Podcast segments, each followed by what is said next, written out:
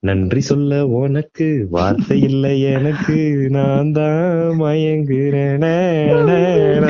கேவலமான ஒரு ஸ்டார்டர் வந்து நீங்க கொடுப்பீங்க நான் கற்ப- கற்பனை. இப்படி ஸ்டார்டர் நீங்க கொடுக்க போறீங்கன்னா நானே இந்த கண்டென்ட் யோசிச்சிருப்பேன். சொல்லிடலாம். இல்ல இல்ல இதுக்கு இதுக்கும் இன்னைக்கும் நம்ம பேச போற கண்டனுக்கும் சம்பந்தம் இருக்கு. தெரியல அதான் சொல்றேன். அதுதான் ரொம்ப வேதனையா இருக்கும். இப்ப நீங்க டைட்டில் ஆல்ரெடி பாத்துருப்பானுங்க டைட்டில பாத்துட்டு நேரா வருவானுங்க. வந்து இதை போட்டோட இப்படி பாட்டு வரும்பொழுது மனம் மன இது வரைக்கும் நம்ம ஃபாலோ பண்ணது தப்புன்றத உணர்ந்துருவாங்க. ஓ இவனுங்க நேரா இங்க போயிட்டானுங்க. இதுக்கு இதுக்கு அடுத்து வந்து இவனுக்கு கலக்க போகுது யாரு? அசோத்தி போகுது யாரு நோக்கி போயிருவானுங்கன்னு அவனுக்கு நினைக்கிறக்கான எல்லா பாசிபிலிட்டிஸ் இருக்கு.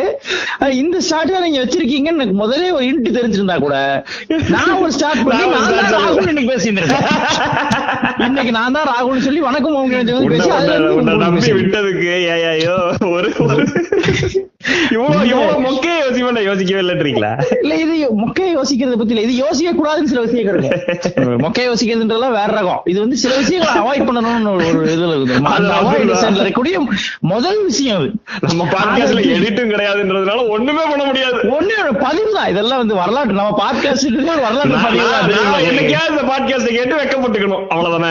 அவமானப்படுவீங்க கூச்சப்படுவீங்க ஒரு நாள்ல ஒரு நாள் நீங்க தப்பி தவறி கொஞ்சம் இந்த பாட்காஸ்ட் மனிதர்களுக்கு தெரிய ஆரம்பிச்சு வரும் பொழுது எவனா ஒருத்தர் இந்த பாட்காஸ்ட் தட்டி இது வரும் பொழுது அப்படின்னு நினைப்பான். இத இதை விட கேவலமான விஷயங்கள்லாம் பண்ணிருக்கோம் நீங்க வேற நீங்க என்ன இத போய் வந்து மக்களுக்கு கேவலமா தெரியும் நமக்கு ஜாலியா இருக்கும். இது நமக்கே கேவலமா தெரியுது. புரியுதா? நமக்கே பிடிக்காது செய்யக்கூடாது. மக்களுக்கு பிடிக்காது செய்யலாம். அது நல்லா ஜாலியா இருக்கும். நெஞ்சங்களே. நான் எதுக்கு வந்து இன்னைக்கு வந்து நன்றி சொல்ல உனக்கு இன்னைக்கு நம்ம பேச போற தலைப்பு கிராட்டிடியூட் வணக்கம் ஓம் கிரீம் நெஞ்சங்களே.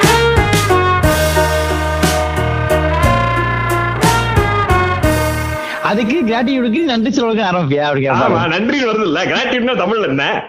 ஓ அப்படி வருது? நன்றின்னு தான் வரும். ஆ. கிராட்டிடியூட் தமிழ்ல என்ன நினைச்சுக்கிறீங்க நீங்க? ஏங்க கிராட்டிடியூடுக்கு தமிழ் நன்றின்னு வரலாங்க. ஆனா நன்றின்னு வந்த உடனே அந்த பாட்டு வரக்கூடாதுங்க ஒரு மனுஷனுக்கு கரெக்ட் இந்த பாட்டு இந்த கிராட்டிடியூட் பேஸ்ட் ஆன உடனே பேப்பரும் பேரம் எடுத்த உடனே வருது? வருது? சொன்ன அளவுக்கு. இசை அருவியும் எஸ் எஸ் மியூசிக்கும் Sun music S S music வராது.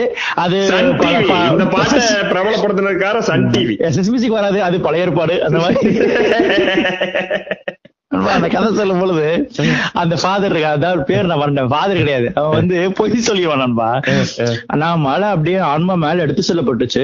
அப்ப நான் போனப்போ அங்க யோவான் உள்ள கொண்ட பழைய ஏற்பாடு ஆளுங்களை கொண்ட யோவான் பழைய ஏற்பாடு இல்ல புது ஏற்பாடு. பொய் சொல்லிட்டு கரெக்ட் பண்றது அங்கேயே.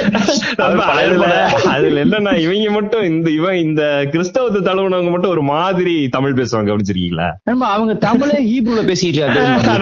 இது இப்ப பிசாசு அப்படின்றாங்க நண்பா அது கியூட்டா பிசாசு பிசாசா என்னடா சொல்ற? பிசாசா தான் அப்படி சொல்றாங்க. பிசாசு கியூட்டா சொல்றாங்க. ஏன்னா அவங்க பிசாசு ரொம்ப நேசிப்பாங்க தெரியுமில பிசாசு. சாத்தான் சாத்தான். பிசாசு. சாத்தான் இல்லைன்னா அவங்களுக்கு அவங்களோட இதுக்கு இதுக்கு செட் ஆகாது அதையே கொஞ்சம் ஆல்ரெடி இந்த சைடு சைத்தான் வந்துருவாங்க நம்ம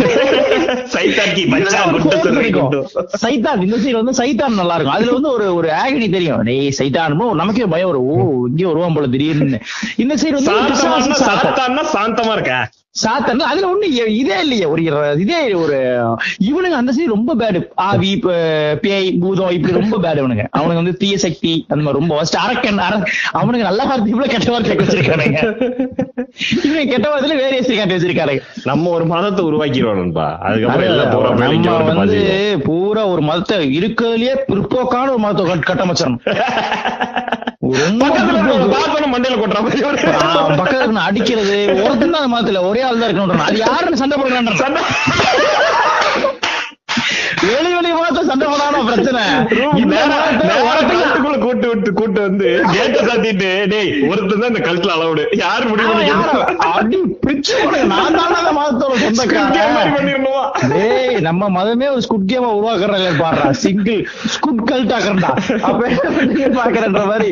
நண்பா நம்ம மதத்துல இருக்கவன் வேறு மதத்துக்கு சண்டை போடுறது நம்ம ஒருபோது அனுமதிக்க கூடாது. நம்ம இந்த டெஸ்ட் எல்லாம் வைப்போம். எம்ன்ற பையன் யாருக்கு வருதோ அவன் தான் ஃபர்ஸ்ட் என்ட்ரின்ற ஃபர்ஸ்ட் இல்ல அதெல்லாம் இல்ல. நம்ம வந்து ஓப்பரா விட்டாதான். இது ஒரு பதினஞ்சு கூட்டிடுவான்பா நான் என்ன சொல்றேன்னா டேய் எங்க கல் எங்களுடைய மதத்துல இறைவன் உன்னதான் கை காட்டுறாரு. அது யாரு? அப்படின்னு. கண்டிப்பா நான் தான் ஒரு சண்டையில எல்லாத்தையும் கொண்டு போடுவானுங்க மாத்தி மாறிச்சு இல்ல நம்ம நெஞ்சங்கள்லாம் அந்த டைம்ல கல்ட்டு வரும்போது இன்னும் தெளிவா இருப்பானுங்க. நம்மளே கொட்டிட்டு வெளியில போயிருவானுங்க வேணா பாருங்க. ஆஹ் அப்படி ஒண்ணு இருக்கோ? வரும்ன்றதுதான் நம்ம ட்ரை பண்றது? பாப்போம் அங்க வந்து அதே மாதிரி அடிச்சுக்கிட்டா நம்ம கிளம்பிட வேண்டியதான் நம்மளுடைய கல்ட்டு வந்து அழகான ஒரு கல்ட் ஆகவும் இறகை போலே பாட்டாயிருச்சா? நன்றி சொல்ல உனக்குன்றப்ப என்ன மட்டும் திட்டுற.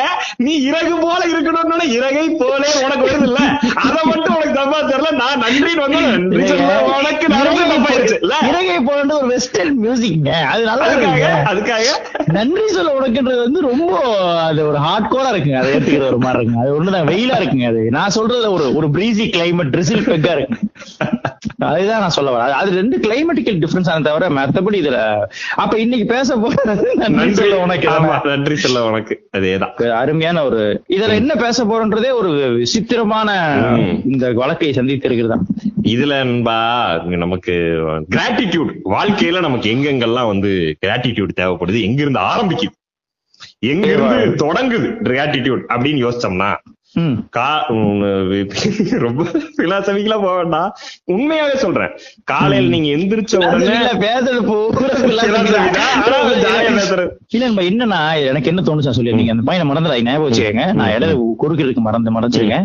அப்படி இது மன்னிச்சிருக்கேன்னு சொல்லி சொல்லிட்டே இருப்பேன். அது மன்னிச்சிருக்கே கேட்க கொடுக்கறது ஏ மன்னிக்கவாது கேட்க கொடுறா அப்படின்றது மாதிரி. நான் என்ன சொல்றேன்னா இந்த மாதிரியான பாட் இந்த மாதிரியான விஷயங்கள் எடுத்து பேசும் பொழுது. நமக்குள்ள இருந்து ஒரு ஆள் மனசுல இருக்கக்கூடிய விஷயங்கள் வெளியே வந்து பேசும்பொழுது அது நம்மளால கேட்டா தெரியாது. உண்மை உண்மை உண்மை உண்மை. ஆனா அந்த வார்த்தைகள் வருது. அவ்வளவுதானே தவிர அதை நம்ம பின்பற்றோம். இது இப்படித்தான் இருக்கு. அப்படின்றது கிடையாது. தெரியல. அது கிடையாது. அதுல அந்த வரக்கூடிய வார்த்தைகளை பின்பற்றதுக்கு ஒரு அஞ்சு சதவீதமோ ஆறு சதவீதமோ முயற்சி.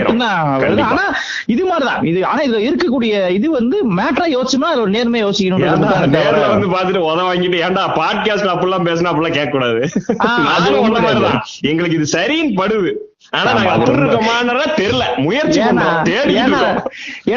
பேசலாம் நீங்க சொன்ன உடனே எடுத்து பேப்பர் பேன் எடுத்துட்டு சரி இது கொஞ்சம் கொஞ்சம் ப்ரிப்பேர் பண்ணலாம்னு சொல்லி யோசிச்சு யோசிக்கும் பொழுது. இந்த ஸ்கூல்ல டைம்ல போட்ட ஏரியா சண்டைகள் ஃபுல்லா ஞாபகம் இதெல்லாம் நீ பேசுறதுக்கு இது தகுதியே இல்லாத அன்புதான் நீ பேசாதடா. ஆமா கோபமாவே இருக்கக்கூடிய ஒரு ஆள் நீ என்னடா gratitude பத்தி பேசுற? அப்படின்ற. டேய் அப்படின்றது அந்த குற்ற உணர்ச்சியின் காரணமா மட்டுமே இந்த டிஸ்கிளைமர் நான் போட்டேனே தவிர இதுல இருந்து நாங்க பேச போறது ஒரு உன்னதமான ஒரு பரிசுத்த ஆவியை நோக்கி இருக்குமே நான் சொல்லிக்கிறேன். அலையிலேயே? சொல்லுங்க பிரேஸ்தலான் அப்படி இருக்கும். சொல்லுங்க gratitudeன்றது வந்து நன்றி நண்பா. நன்றியா ஃபீல் பண்றது. எனக்கு இது நடந்திருக்கு. அதாவது இத்தனை பேர் இருக்காங்க எல்லாருக்கும் நடக்குது பட் எனக்கும் நடக்குது இல்ல நான் எதிர்பார்த்த ஒண்ணு நடக்குது இல்ல அதுக்கு நான் வந்து நன்றி. ஒரு ஒரு ஒரு ஹாப்பினஸ் தான். நான் நினைச்ச மாதிரி நடந்துருச்சு. எனக்கு வேணுங்கிறது கிடைச்சிருச்சு. அப்படின்ற ஒரு ஃபீல்னு மேலோட்டமா வச்சுக்கிட்டோம்னா காலையில எந்திரிச்சோ எந்திரிக்கிறோம்ல. அதுவே பெரிய கிராட்டிடியூட் உங்களோட படுத்த பல பேர் இன்னைக்கு எந்திரிக்கல இல்ல கோவிடுக்கு அப்புறம் நம்ம சொல்றது ரொம்ப உண்மையா மாதிரி தெரியும். நண்பா உண்மைதான் உண்மைதான். நண்பா நீங்க நம்ப மாட்டீங்க. காஸ்டிங்க்கு காஸ்டிங் ஷீட் எடுத்து வச்சு உட்கார்ந்து வரிசையா ஆள் போட்டுக்கிட்டே இருக்கேன். இந்த கேரக்டருக்கு இவர். நண்பா அதுல மூணு பேர் இறந்துட்டாங்க நண்பா. ரொம்ப. எனக்கு அப்பதான் ரொம்ப இதோட விகரஸ்னஸே புரியுது. இல்ல உண்மை நண்பா. அது வந்து நீங்க உண்மையாவே அது அதான்பா அந்த சின்ன சின்ன மேட்டர் நம்ம வந்து எப்பவுமே கவனிக்கிறது இல்ல அதனால தெரிய மாட்டேங்குது. காஸ்டிங் போட்டோன்னு நீங்க என்ன கேப்பீங்க? அவர் அவைலபிலிட்டி கேளு டேட்ஸ் இருக்கா கேளுன்னு கேப்பீங்க. இப்ப உயிரோடு இருக்காரான்னு பாருன்னு ஃபர்ஸ்ட் ஐயோ அந்த டைம்ல வந்துருச்சுல? அந்த டைம்ல தான் இருக்கும். நம்ம அது அப்போ அப்போ அந்த இப்ப பாருங்க எவ்வளவு இதா இருக்கு எவ்வளவு கோரமா இருக்கு. இந்த டைம்ல தினம் காலையில நம்ம எந்திரிக்கிறோன்றது ஃபர்ஸ்ட் கிராட்டிடியூட் ஃபர்ஸ்ட் உண்மை உண்மை இல்ல இதுல இன்னொரு முக்கியமான ஃபர்ஸ்ட் பாயிண்ட் நான் இது- ஃபர்ஸ்ட் பாயிண்ட் நான் சொல்ல வேண்டிய ஃபர்ஸ்ட் பேர் என்ன கிராட்டிடியூட் எல்லாமே என்ன பண்ணுவானுங்கன்னா ஒரு ஒரு எக்ஸாம்பிள் வச்சிருப்பானு. ம். ஏங்க நமக்கு வந்து கால் கால் நல்லா இருக்காது நீங்க வருத்தப்படுறீங்க. ஆனா கால் இல்லாதவர் காணல அப்படி சொல்லி அது வந்து ரொம்ப கேவலமான ஒரு ஒரு சிந்தனையா மாறிடும்.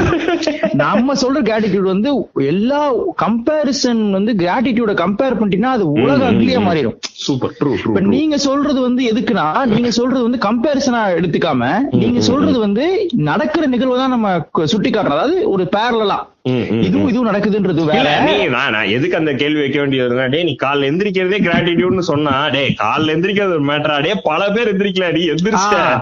நாளைக்கு அது எந்திரிக்காம புரிச்சுக்கிறேன். இருக்கிறதுக்கு உனக்கு எல்லா பாசிபிலிட்டி இருக்கு. எந்திரிக்க ஆமா. அதை தாண்டி எந்திரிக்கிறல்ல. அப்ப அங்கிருந்து உன்னோட கிராட்டிடியூட் தொடங்குதுன்றதுதான். அது அதான். இல்ல அதான் நான் என்ன சொல்றேன் அதை நீங்க அதையுமே வந்து இந்த பல பேர் எந்திரிக்கலன்றது என்ன சிக்கல்னா அதை வந்து அப்படி கன்சீவ் பண்றதை விட. நான் எந்திரிச்சேன்றது மட்டும்தான் உனக்கு இன்னொரு நாள் இருக்குன்றது மட்டும்தான் அதை Super, நம்ம இன்னொரு. எந்திரிக்கலன்ற லெவலுக்கே அதைத்தான் இவனுக்கு கான்ஸ்டன்டா பண்றான்பா அது அதனாலதான் இந்த கிராட்டிடியூட் ஒரு அக்லினஸே வருது ஏன்னா கிராட்டிடியூட கம்பேரிசன் நான் மட்டுமே வச்சிருக்கான். கம்பேரிசனு நீங்க கிராட்டிடியூட் வார்த்தை எப்படி பொல்யூட் பண்றான்னா அது வந்து கம்பேரிசன் அப்புறம் வந்து காம்ப்ரமைஸ். சரிடா அவனுக்கு வந்து இவ்வளவு கிடைச்சு நமக்கு இது அது கிடைச்சல இது வந்து எந்த விஷயத்தை நீ சப்ரஸ் பண்ணி ரிஜாய்ஸ் பண்ணலையோ அது அக்லியா தான் இருக்கும். உன் கம்பேரிசன் தான் நீ கிராட்டிடியூடா பாக்குற கிராட்டிடியூட் விஷயமே எனக்கு தெரியாதுன்ற நான். அதுதான் அந்த- அந்த வார்த்தையை வந்து தட்டி தூசி தட்டி வெளியிட வேண்டியதா இருக்கு. ம், ம், ம், ம், ம். நீங்க சொல்ற கம்பேரிசன்லயுமே நீங்க சொல்ற ஆஸ்பெக்ட் எனக்கு எப்படி புரியுதுன்னா அந்த ஒரு டே உனக்கு இருக்குன்றதா நீங்க சொல்ல அதுதான் அதுதான் வேற வார்த்தையில சொல்றோம். ஆனா அது அதவே நமக்கு வந்து எப்படி புரிஞ்சுக்க. சொல்ல வேண்டியது இருக்கு. ஆனா எப்படி புரிஞ்சுக்க முடியும்னா ஆமால்ல பல பேர் வந்து உயிரோடே இல்லையே. அப்ப நம்ம உயிரோட இருக்கோம். பரவாயில்ல, நல்லா இருக்கியா? நல்லா இருக்கணப்பா நல்லா இருக்கணும்ப்பா, அப்படின்றது இருக்குல்ல. அது- அதுதான் வந்து உண்மையா கிராட்டிடியூடுக்கு இது கிடைச்சிருச்சு. நல்லா இருக்கணும்ப்பா நல்லா இருக்கணும்ப்பா. ஈஸியாவே இது எடுத்தவொடனே கேட்டாங்களே முடிச்சிருக்காங்க இப்பெல்லாம். நல்ல அது ஒரு சந்தோஷமா அதுவே ஒரு நல்ல கிராட்டிடியூடான ஒரு இதுதான். அது அது வந்து ஒரு அக்லி வயலன்ஸ் நண்பா. எப்படின்னா இந்த கம்பேரிசன் இருக்குல்ல எனக்கு வந்து கால் வலிக்குதுன்னு சொல்லாத கால் இல்லாத எவ்வளவு பேர் இருக்காங்க. இந்த சிந்தனை இருக்குல்ல இது வந்து நண்பா ஒரு பயங்கர அக்லியான வயலன்ஸ்ன்றான் அசிங்கமான பார்வைன்றான் அதுதான் வீட்டுல நீ என்னத்தையோ சமைச்சு சாப்பிட்டு சரி இது கூட இல்லாம எத்தனையோ பேர் டேய் நீ நல்லா சமைச்சு சாப்பிடுறா அவங்கள பத்தி அப்புறம் யோசிக்கலாம் உங்ககிட்ட இருக்குல்ல. நல்லா நான் வந்து இந்த எனக்கு இன்னொரு ஆஸ்பெக்ட்ல சொல்லணும்னு நினைச்சிட்டே இருந்தேன். கிராட்டிடியூட வந்து எது- எதுல இருந்தா வெளிக்கொண்டு வரணும் அப்படின்னும் பொழுது இந்த கம்பேரிசன் ஃபர்ஸ்ட் பேசணும் பாருங்க. கம்பேரிசனை வந்து டெஃபினட்டா அதுல இருந்து ஒரு தொடர்ச்சி வெளில கொண்டு வரணும் தான் இப்ப நம்ம பேசுற ஆஸ்பெக்ட் எல்லாமே. சூப்பர் அது மெயின் இது இவனுக்கு இருக்குல்ல இவனுக்கு இல்ல. நமக்கு என்ன இருக்கோ அதை வச்சு ம், இருக்கிறத விட்டுட்டு பறக்கிறதுக்கு ஆசைப்படாத. எள்ளுருண்டை வாங்கி ஏழு கொடுக்காத. மணிக்கு சாப்பிடு. சொல்றேன். வெளி கொடுக்காத. அதெல்லாம்? சும்மா சொல்லுவேன் என்ன அந்த மாதிரி. அந்த மாதிரி நண்பா இந்த இந்த இருக்கிறது இல்ல இப்படின்றதுக்குள்ளேயும் கிராட்டிடியூட் சிக்க வச்சிடறானு. அதுவும் அக்லி. அப்புறம் இந்த கம்பேரிசன் மேட்ரு இன்னொன்னு என்ன தெரியுமான்பா இது வந்து ஒரு இருப்பு இருக்குல்ல. ஒரு இருக்கிறது அப்படின்றதுல மட்டுமே கிராட்டிடியூட் நான் என்ன சொல்றேன்னா இல்லன்றதுல ஒரு கிராட்டிடியூட் இருக்கு. கிராட்டிடியூட வந்து நான் ஆப்சன்ஸாவும் ஒரு எம்டினஸாவும் தான் பாக்குறேனே எப்படி நான் இல்ல நண்பா, நான் என்ன சொல்றேன்னா இப்போ இப்ப நான் சொல்றேன் பாருங்க. ஒருத்தன் உதவி செஞ்சுட்டான்னா. அதை வந்து கிராட்டிடியூடா பாக்குறான் ஆமா. நான் என்ன சொல்றேன்னா உதவி செய்யணும்ன்ற ஒரு சிந்தனை இருக்குல்ல தாட் இருக்குல்ல உங்களுக்கு பார்க்க கூட வேணாம். அவன் நான் உதவி கூட கேட்டிருக்க மாட்டேன். ஒரு வருஷம் கழிச்சு தெரியுமா இருக்கும் எனக்கு. ஆனா அன்னைக்கும் அதே மாதிரி யோசிக்கிறது ஒரு ஆப்சன்ஸ் இருக்கும் அதுல. அந்த ம். ஆப்சன்ஸ்ல ஒரு ஒரு பயங்கர கிராட்டிடியூட் இருக்கு. ஆனா அந்த ஆப்சன்ஸ் கிராட்டிடியூடுக்கான ஒரு பாயிண்ட் ஆஃப் வியூவே நம்ம மைண்ட் திங்க் பண்ணாது. நம்ம இருக்கிறது இருக்கிறது எங்கிட்ட ரெண்டு பைக் இல்ல ஒரு பைக் இருந்தாலும் பரவாயில்ல. நான் இந்த இருந்தா போதும். எனக்கு இன்னைக்கு சாப்பாடு கிடைக்குதா? இதுல ஓகே எனக்கு வாழ்க்கை என்ன கொடுத்துருக்கு? இதுலயே கிராட்டிடியூடு ம், ம், ம், ம். எம்டினஸ் ஒரு கிராட்டிடியூட் இருக்கு இப்ப எம்டினஸ் கிராட்டிடியூட போற பாதை இருக்குல்ல அந்த கொஞ்சம் எக்ஸ்பிளைன் பண்ணுங்களேன். இந்த எம்டினஸ்ல கிராட்டிடியூட்னா எப்படி சொல்ல வரீங்கன்னு எனக்கு புரியல. அது- அது கன்க்ளூட் பண்றேன். அதுக்கு முன்னாடி இந்த இந்த மேட்டர் ஃபுல்லா பேசிட்டு வந்துருவோம் இப்ப எக்ஸாம்பிள் சொல்ல நம்ம சக்சஸ் வச்சு பாருங்க சக்சஸ் வந்து நீங்க வச்சா பயங்கர கிராட்டிடியூட் ஃபீல் பண்ணுவாங்க எல்லா எல்லா டாபிக்குமே என்பா, நம்ம பேசுற டாபிக்ஸ் எல்லாமே வந்து அதுக்கான ஒரு ஒரு அப்சர்வேஷனும். அதுக்கான ஒரு பார்வை இங்க ஆல்ரெடி இருக்கு. நமக்கு எனக்கு என்ன நம்மள பேசும்போது தோணும்னா அந்த பார்வையில இருந்து என்ன பர்செப்ஷன் நம்ம கொடுக்க ட்ரை ம், அப்போ நம்ம கொடுக்க ட்ரை பண்ற பர்செப்ஷன் முன்னாடி இவன் என்ன பர்செப்ஷன் வச்சிருக்கான் அதை எப்படி காலி பண்றதுன்றதான் பெரிய வேலையாயிருக்கு. அப்ப இந்த கிராட்டிடியூட் கூட என்னெல்லாம் அலைண்ட் ஆகுதுன்னு பாத்தீங்கன்னா அந்த சக்சஸ். அத ஃபுல்லா வச்சிருப்பான். சக்சஸ் வச்சுட்டு ரொம்ப கிராட்டிடியூடா இருக்கணும். உங்களுக்கு ஒண்ணு நடந்துருச்சுன்னா நீ கிராட்டிடியூடா இருக்கணும். இந்த இந்த ஃபார்முலா பாருங்க.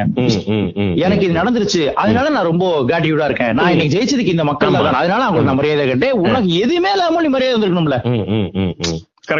அந்த எம்டினஸ் பாருங்களா எம்டியா இருக்குல்ல. நான் இன்னைக்கு இவ்வளவு பெரிய ஆளா இருக்குன்னா இவங்க மக்கள் தான். அதனால அவங்களால நான் இதா இருக்கேன். அதெல்லாம் கிடையாது. நீ எதுவுமே இல்லாம ரோட்ல நிக்கும் போது எவனுமே எதுவுமே பண்ணிருக்க மாட்டான்.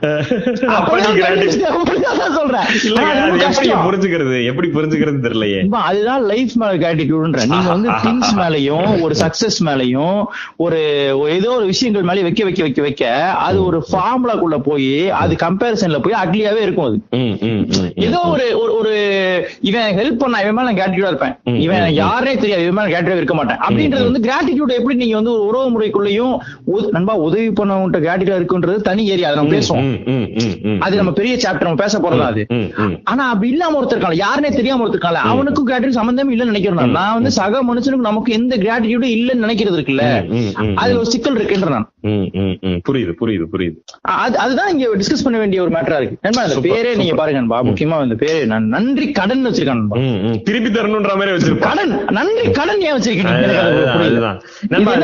சிக்கலான தாட்டு தான் அது. அது சிக்கலான தாட்டு தான். ஒருத்தன் இப்போ உதவி செய்யறான்னு வச்சுங்களேன் அவனுக்கு உதவி செஞ்ச உடனேயே இவனுக்கு எப்படியாவது இதை திருப்பி செஞ்சிடணும்ன்ற ஏர்ஜ் வந்துருது. அது நல்ல விதமாவும் பார்க்கப்படுது. அது வந்து டேய் அவன் அவனுக்கு செஞ்சிருக்கான் அவனுக்கு திருப்பி செய்யணும்னு நினைக்கிறான் இதுல என்ன தப்பு? அது மேலோட்டமா பாத்தீங்கன்னா அது நல்ல தாட்டு தான். தாட்ல எனக்கு பிரச்சனை. அவனுக்கு ஒரு கஷ்டம் வரும்போது நான் ஹெல்ப் பண்ணுவேன்றது நல்ல தாட்டு தான். அதுல பிரச்சனை கிடையாது. ஆனா அதுக்குள்ள அண்டர் லையிங்ல ஒரு ஈகோ இருக்கு தெரியுதா? அவன் எனக்கு செஞ்சுட்டான். நான் அவனுக்கு இப்ப திருப்பி செஞ்சு அதை சரிசமம் பண்ணிடணும். அவன் எனக்கு கொடுத்தான்றதுல அங்க நிக்க கூடாது அப்படின்ற ஒரு அண்டர்லைங்ல ஒரு ஈகோ இருக்கு. அதுதான் வந்து இந்த நன்றி கடன் சொல்ல வைக்குது. நன்றியோட மட்டுமே இருக்கலாம்ல. இப்ப நீங்க வந்து எனக்கு ஒரு எனக்கு கஷ்ட நேரத்துல உதவி செஞ்சுட்டீங்க. உங்களுக்கு கஷ்டம் வருதோ ஏதோ வருதோ உங்களுக்கு ஏதாவது தேவை வருதோ அப்ப நான் இருக்கணும். நான் கண்டிப்பா திருப்பி செய்ய கஷ்டமே. வரல. கஷ்டமே வரல. இல்ல நான் கஷ்டம் வந்தாலும் சொல்றேன். நான் என்ன சொல்றேன்னா இப்ப நம்ம நீங்க வந்து எனக்கு ஒரு ஒரு பதினஞ்சாயிரம் ஹெல்ப் பண்ணி வச்சு ம், ம், ம், நான் அதுக்கப்புறம் நல்லா டெவலப் ஆகி போயிட்டே இருக்கேன். இப்ப எனக்கு வந்து ஒரு லட்ச ரூபாய்க்கு மேல காசு இருக்கும். உங்களுக்கு ஒரு பதினஞ்சாயிரம் பொருட்டாவே இருக்காது. ஆனா ஒரு பதினஞ்சாயிரம் கொண்டு நீட்டுறது இருக்குல்ல நம்ம ரெண்டு பேரும் மாசம் இப்போ ஒன்றரை லட்ச ரூபாய்க்கு சம்பாதிச்சிட்டு இருக்கோம். ஆனா ஐம்பது ஒரு பதினஞ்சாயிரத்துக்கு உங்களுக்கு கொண்டு வந்து ம். மச்சான் எனக்கு நீ கொடுத்த லட்சமா. அவனுக்கு ஒரு வீடு வாங்கி கொடுத்தா கூட பிரச்சனை இல்ல அந்த. பதினஞ்சாயிரம் சரி பண்றது இருக்குல்ல. இல்ல அன்னைக்கு இதை பண்ணா அன்பா ஒண்ணும் இல்ல அன்பா நூத்தி ஒரு ரூபா பாருங்க அந்த சைக்காலஜியே எனக்கு புரிஞ்சுக்க முடியல. நீ எனக்கு. அன்பா அதுதான் நன்றி கடன். இந்த ஹண்ட்ரட் ஒன் ருபீஸ் இருக்குல்ல ஒன் டுவெண்ட்டி சிக்ஸ் ருபீஸ் தேவையா? நீ வைக்காத நீ வைக்காதடா காசே வைக்காத சந்தோஷமா சாப்பிட்டு. போடா. எனக்கு சந்தோஷமா அந்த- இருக்கும்டா. அந்த ஒரு ரூபா நீ என்னோட நீ ஒரு ரூபா ஒருத்தாளா? நான் நூறு ரூபா கொடுத்தேன். நூத்தி ரூபா நீ ஒரு ரூபா ஒருத்தா கேக்குறேன். அவரு நம்ம கல்யாணத்துக்கு நூறு ரூபா கொடுத்தா நம்ம நூத்தி ரூபாய் வச்சிருவோம். நீ இருநூறு அதுக்கு? ஏன் நீங்க அதுக்கு ரொம்ப குளோரிபிகேஷன் ஆஃப் தாட்மா அதுல ரெண்டு ஆஸ்பெக்ட் நம்ம பேசி ஆகணும். ஏன்னா. நன்றி கடன்ற வார்த்தையில ஏன் கோவப்பட்டுச்சுன்னா நன்றி கடன்றத கடன் இருக்குன்றத கோவப்பட்டுச்சு. ஆனா இவன் நமக்கு செஞ்சான் மைண்ட்ல வச்சுக்கிற ஒரு ஒரு ஒரு ஒரு மெமரி ரொம்ப இம்பார்ட்டன்ட் ரொம்ப அழகான மெமரி நண்பா அது உங்களை ஆசுவாசப்படுத்திடும் உங்க ஈகோவெல்லாம் உடைக்கும். ஒருத்தன்ட்ட நீங்க அந்த அன்பை பெறது இருக்குல்ல கிஸ் மாதிரி தான் நண்பா. நன்றி வந்து நன்றியும் உதவியும் கிஸ் மாதிரி தான். மட்டும்தான். கொடுக்கறவனுக்கும் சந்தோஷமா இருக்கும் வாங்குறவனுக்கும் சந்தோஷமா இருக்கும். வாங்குறவனுக்கு சந்தோ இல்ல அதுதான் வாங்குறவன் சந்தோஷமா இல்ல இருக்க முடியாத அளவு இங்க ஈகோ டெவலப்மெண்ட் இருக்கு. ஈகோ ஈகோக்கான அந்த ஃபில்டர் இருக்கு. நீ வாங்கிட்டீங்கன்னா நீ அவனை விட கீழே. அப்ப அதை திருப்பி கொடுத்து அவனுக்கு சரி சமம் பண்ணிரு சரி செஞ்சிரு. சரி சரி அதான் சொல்றேன். சரி சரி மனநிலை ஒண்ணு. இன்னொன்னு ரெண்டு ஆஸ்பெக்ட் இப்ப நம்ம பேசுறது வந்து குட் ஆஸ்பெக்ட் வந்து நம்ம பேசலாம். இதுல பேட் ஆஸ்பெக்ட் எப்படின்னா இப்ப நம்ம சொல்றது எப்படி புரிஞ்சுக்கிட்டான்னா நன்றியோட இருந்தா போதும்ல. இது வந்து. நன்றியோட இருந்தா பத்தாதுடா. ந- இல்லன்பா நன்றியோட இருந்தா போதும் தான் ஆனா நீ உண்மையா நன்றியோட இருந்ததுன்னா அவனுக்கு தேவையான நேரத்துல தேவையானது செய்வ. உன்னால முடிஞ்சது செய்வ. அவ்வளவுதான். தேவையான. நேரம்ன்ற இந்த தேவையான நேரம்ன்றத தாண்டி நண்பா. தேவையான நேரம்னு கிடையாது. அது ஒரு ஆர்கானிக்கா நடக்க வேண்டிய ஒரு விஷயம். அந்த அந்த டிரான்சிஷனே உனக்கு தெரியாம இருக்கிறதுக்கான காரணம் தான் இப்ப நம்ம சொல்றோம். இதெல்லாம் பேரியர்ஸ் பிட்வீன் இந்த நன்றி கடன்ஸ். கடனை எப்படி எப்படி அந்த வார்த்தையை நீ நன்றி கடன் ஒரு வார்த்தையை ஆக்கி அந்த வார்த்தையை நீ குளோரிஃபை பண்ணிருக்கனா அதை அடிச்சு காலி பண்ண வேண்டிய தேவை இருக்குன்ற அது நன்றி மட்டும்தான் ம், ம், ம், ம், ம், ம். அந்த நன்றி நீ கடனாக அக்லி ஆயிடுச்சு கடன் எப்படி அழகா இருக்க முடியும். அது அக்லி ஆயிருது இல்ல நண்பா அப்புறம் நன்றின்றது வந்து நான் என்ன சொல்றேன்னா அதை வந்து ஒரு ஒரு மெட்டீரியலிஸ்டிக்கா பார்க்கப்படுதுல ம், ம். நான் அது ஒரு ஃபீலிங்கா சொல்றேன் அது உனக்குள்ள ஒரு ஃபீலிங்கா ஒரு காதல் மாதிரி அது அதுதான் அதுதான் பியூட்டி அந்த அந்த ஃபீலிங் என்ஜாய் பண்றது கூடாம நீ திருப்பி செஞ்சிடணும்னு நினைக்கிற அந்த மனமும் நீ வந்து இது எப்படியாவது இந்த கண இது ஒரு கணக்காயிருது பாருங்களேன். இந்த கணக்கை நேர் செஞ்சிடலாம். நீ எப்படி வந்து அவன் பாக்கெட்ல இருந்த ஒரு நூறு ரூபாய உனக்கு கொடுத்தத நீ வாங்கி ஜோப்புல வச்சுட்டு நீ லட்ச லட்சமா சம்பாதிக்கும் போது அந்த நூறு ரூபாய் திருப்பி கொடுத்தாலோ ஆயிரம் ரூபாய் திருப்பி கொடுத்தாலோ அது எதுக்குமே நீ கணக்கு நேர் பண்ணவும் முடியாது. லாஜிக்ல பார்த்தாலும் அந்த கணக்கு நேர் ஆகாது அவன். பேக்கெட்ல இருந்த அந்த நூறு ரூபாய் எடுத்து கொடுத்துருக்கான். அன்னைக்கு இருந்த கடைசி நூறு ரூபாய் அவன் சாப்பிட்டானா இல்லையான்னு கூட தெரியாம ஒரு நூறு ரூபாய் எடுத்து கொடுக்குறான்ல. இந்த கணக்கு நீ என்னைக்கு எதை செஞ்சு நேர் பண்ணுவ நான் ஒண்ணு சொல்றேன் நண்பா. இது நீங்க சொன்னது சூப்பர் ஆஸ்பெக்ட். ஒருத்தனோட உதவிய நீ வந்து நேர் செய்வே அது அவனோட அவன் ஆளா எப்படி இருக்கான்னு அர்த்தம். அவனை நீ. ஒண்ணுமே நீ பண்ண முடியாது. அவன்கிட்ட நீ நன்றியா மட்டுமே இருந்தாகணும். அந்த நன்றி அந்த அந்த அது ஒரு லவ் அந்த நன்றின்றது வந்து ஒரு இமோஷன் நான் ஏன் சொல்றேன்னா ஒரு ஃபீலிங் நான் ஏன் சொல்றேன்னா ஒரு நல்ல பாட்டு கேட்கும்போது நமக்கு ஒரு மெமரி வருதுல்ல. அந்த மாதிரி அந்த சம்பவம் வரணுமே தவிர.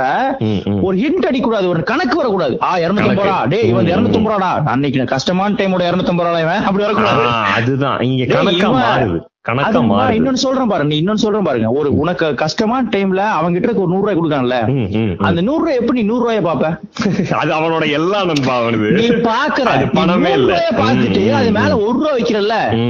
அது இல்ல மேட்ரு அது. நூறு ரூபா இல்ல. அது அவனோட ஒட்டு மொத்தம் அது. அவன் தான் அது. ஆமா, அவனை ஆமா. கொடுத்திருக்கான் ஒரு சின்ன பேப்பர்ல உண்மை உண்மை. நம்ம ஜோக்கா சொன்னாடா அதான் உண்மை. ஆமா நண்பா, அவனை கொடுக்குறது நண்பா அவன் அவனை வாங்கி வச்சு?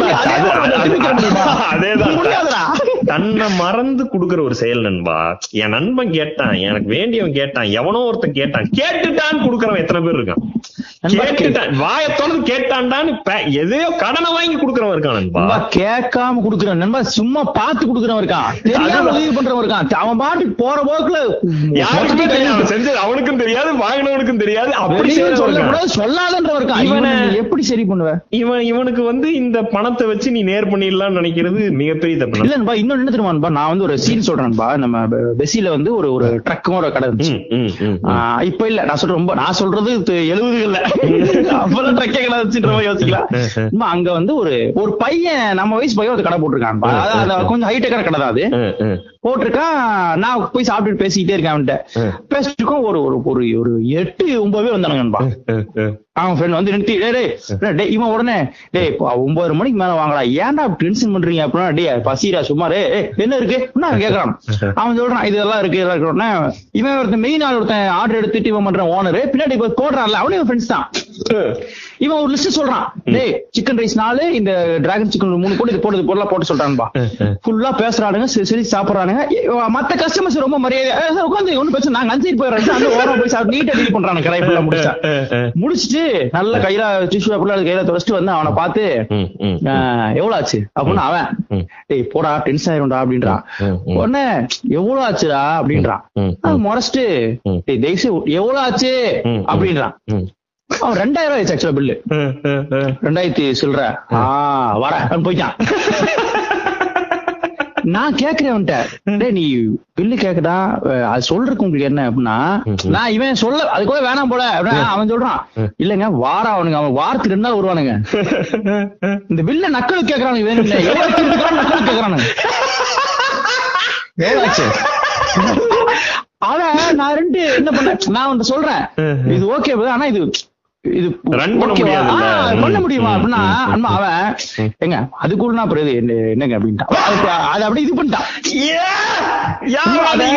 அத- அத பேச- அத கூட இல்ல அவன். அத வந்து என்கிட்ட எக்ஸ்பிளைன் பண்றதோ இல்ல எங்க அதுக்கு கூட என்ன என்ன? அப்படி அடுத்து நீங்க என்ன வேணா போயிட்டான். இவனோட சிந்தனை வந்து அவன்கிட்ட இருக்கு சுதந்திரத்துல தெரியுது நண்பா. இவன் இவன் நாளைக்கு அந்த வண்டி போட முடியலன்னா அவனுக்கு வண்டி இந்த வண்டி போட வச்சிருவானுங்க. போட வச்சு கடை வச்சு திருட்டு இருப்பானுங்க. இந்த ஐடியா இருக்குல்ல இந்த ஒரு இந்த ஒரு இந்த ஒரு உரிமையும் இந்த ஒரு இதுவும் இருக்குல்ல இது எங்க வருது இது என்ன சிந்தனையில வருதுன்றது ரொம்ப இம்பார்ட்டன்டான சைக்காலஜி ம். அந்த ஃப்ரீடம் ஒருத்தன் கொடுத்து வச்சிருக்கிறதும் அந்த பணக்காரனுங்க பணக்காரனுங்க எல்லாருமே காஸ்ட்லி கார்ல வந்து இறங்கி. விளாண்டு முடிச்சிட்டு 250 ரூபா ஆளாளு கொடுத்து விளையாடுறோம்னு நான் பாக்குறேன் நான் பாத்து அந்த கடுப்புல தான் அது ஆரம்பிக்கிறதே. எனக்கு எனக்கு ரொம்ப வியப்பா இருக்கு. நம்ம நீங்க பணக்கார ஏழைன்னு வச்சுக்க வேண்டாம். அங்கேயும் அப்படி இருக்கான் இங்கேயும் கணக்கு. பாக்குறவங்க இல்ல, இதுல ஒரு நியாயம் என்னன்னா டே அவனாவது ஏழை அவன் அந்த நூறு ரூபாய்க்கு கஷ்டப்படுறான் கணக்கு பாக்குறான் ஒரு சின்ன நியாயம் இருக்கு அவன்கிட்ட. உனக்கு. என்னடா. நான் சொல்ல என்னன்னா அதே மேட்டர் வந்து இந்த சைடு வரும்போது நமக்கு அந்த நூறு ரூபாயில வந்து அவனுக்கு நண்பன் நம்ம நூறு ரூபான்றது நூறு ரூபா.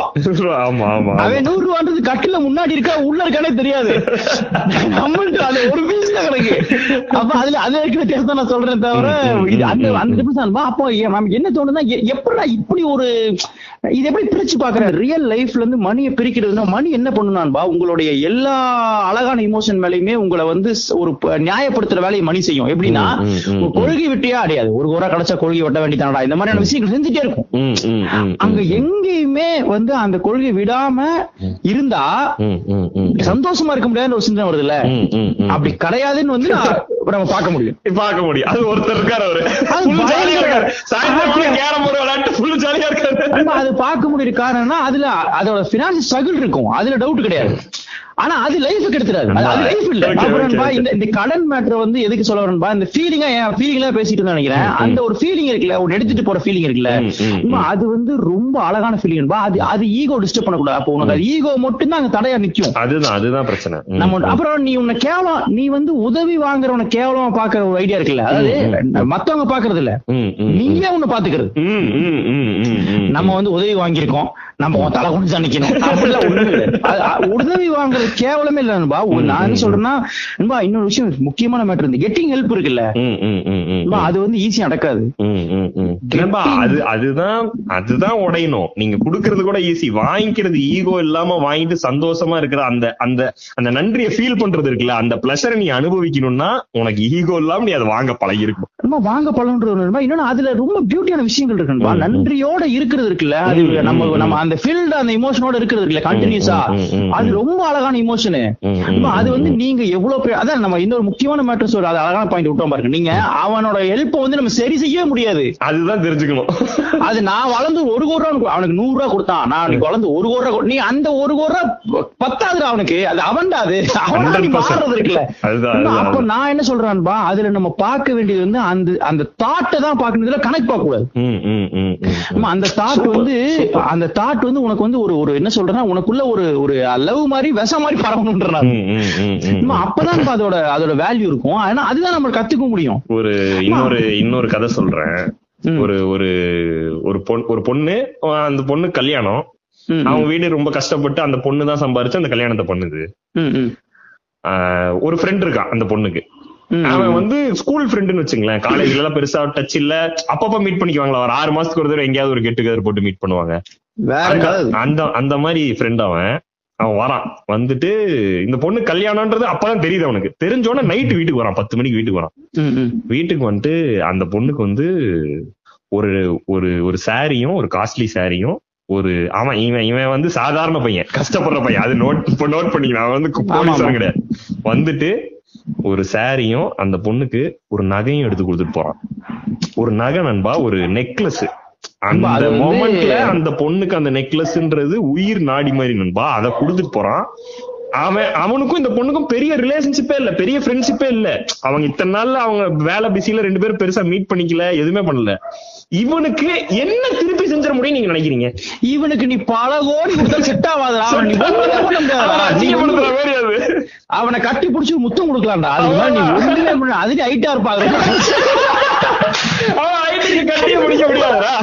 நண்பா நண்பா இது வந்து நண்பா இன்னொன்னு நண்பா இந்த இவ இவனுக்கு தான் நண்பா வந்து நமக்கு என்ன நண்பா, பண்ணிடுவாங்க நம்ம இவன் வந்து- இவன் இவன் அவன் வந்து நம்மள மாதிரி உட்கார்ந்து நன்றி என்று நன்றின்ற உணர்ச்சி என்ன தெரியுமா? அதெல்லாம் நண்பா, பேச இது மாட்டான். வந்து அவனுக்கு இவன் தெரியவே தெரியாது. அம்மா, பேச தெரியாது. அவன் அடிக்கிற ஜோக்க பாத்தீங்கன்னா இவன் ஜோ என்ன ஜோக் அடிக்கிறீங்கன்ற மாதிரி இருக்கும். ஆனா அவன் பெரிய மிக்க அதான் நான் சொல்றேன்ல நமக்கு வந்து எப்படின்னா நமக்கே ஒரு ஈகோ இருக்கும்.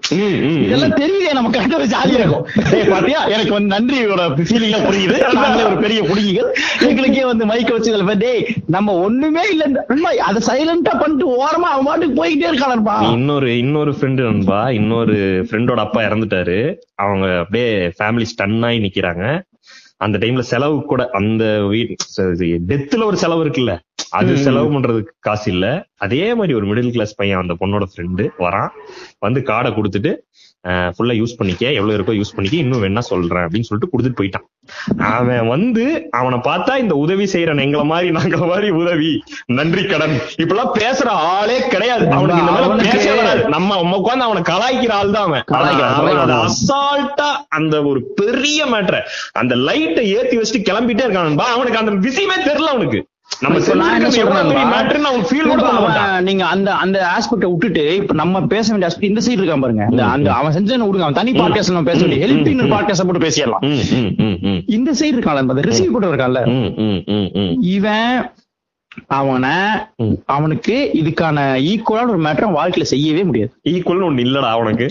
அவன் அவன். இல்ல. நீ வந்து அந்த உணர்ச்சி அவன் கொடுத்த ஒரு இமோஷன் இருக்குல்ல அந்த இமோஷன் வந்து ஒரு டோப்பமைன் மாதிரி உன் வாழ்க்கை ஃபுல்லா உன் மண்டைக்குள்ள இருக்கு.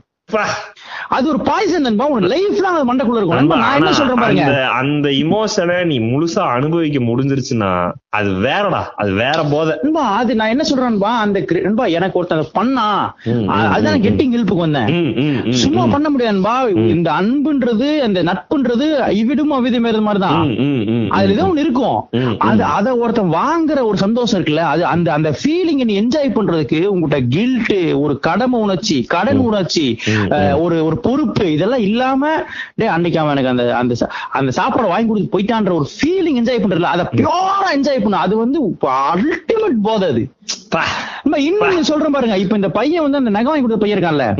அவனுக்கு வந்து அவங்க அந்த பொண்ணு கூட கேட்பு கிடையாது. இந்த அந்த கதை கேட்கறவன் ஃபுல்லா கேட்புல இருப்பான். இந்த கேட்டுக்கிட்டு இருக்கக்கூடிய ஒவ்வொரு நெஞ்சம் அவனுக்கு கேட்புல இருப்பான். ஏன்னா அந்த அப்படிப்பட்ட grateful ஆ இருக்கணும். அவன மாதிரி மனுஷனுக்கு இந்த மனித சமுதாயமே கிரேட்ஃபுல்லா அவன் இருக்கான்ல. நண்பா அவன் இருக்கான் நண்பா. அவன் வந்து ஒரு நண்பா அந்த அத வந்து நீ உனக்கு திடீர்னு என்ஜாய் பண்றத கேட்க. டேய் அது அது என்ன இமோஷன் அவன் எந்த பிலாசபியும் பேச மாட்டான். அவன் சூரி ஜோக்கு ஜோபான்னு சொன்னா சிரிச்சிருவான்னு நினைக்கிறேன்.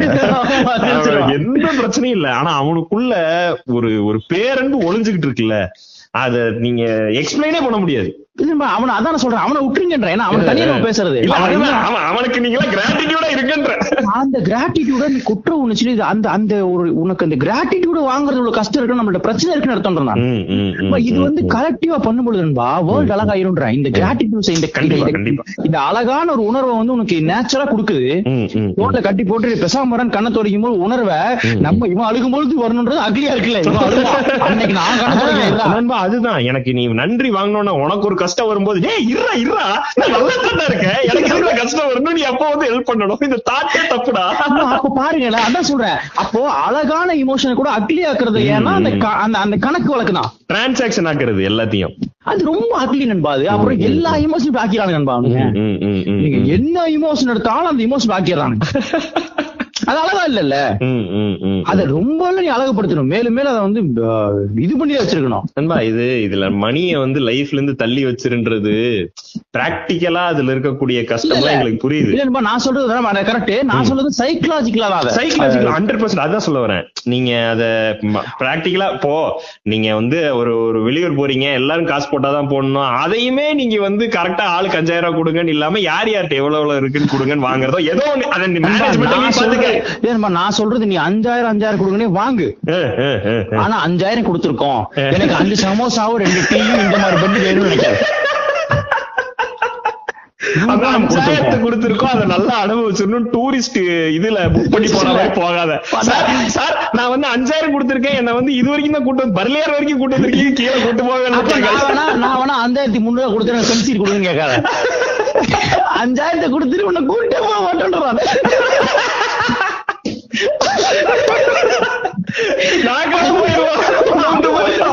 ஜாலியா இருக்கணும்.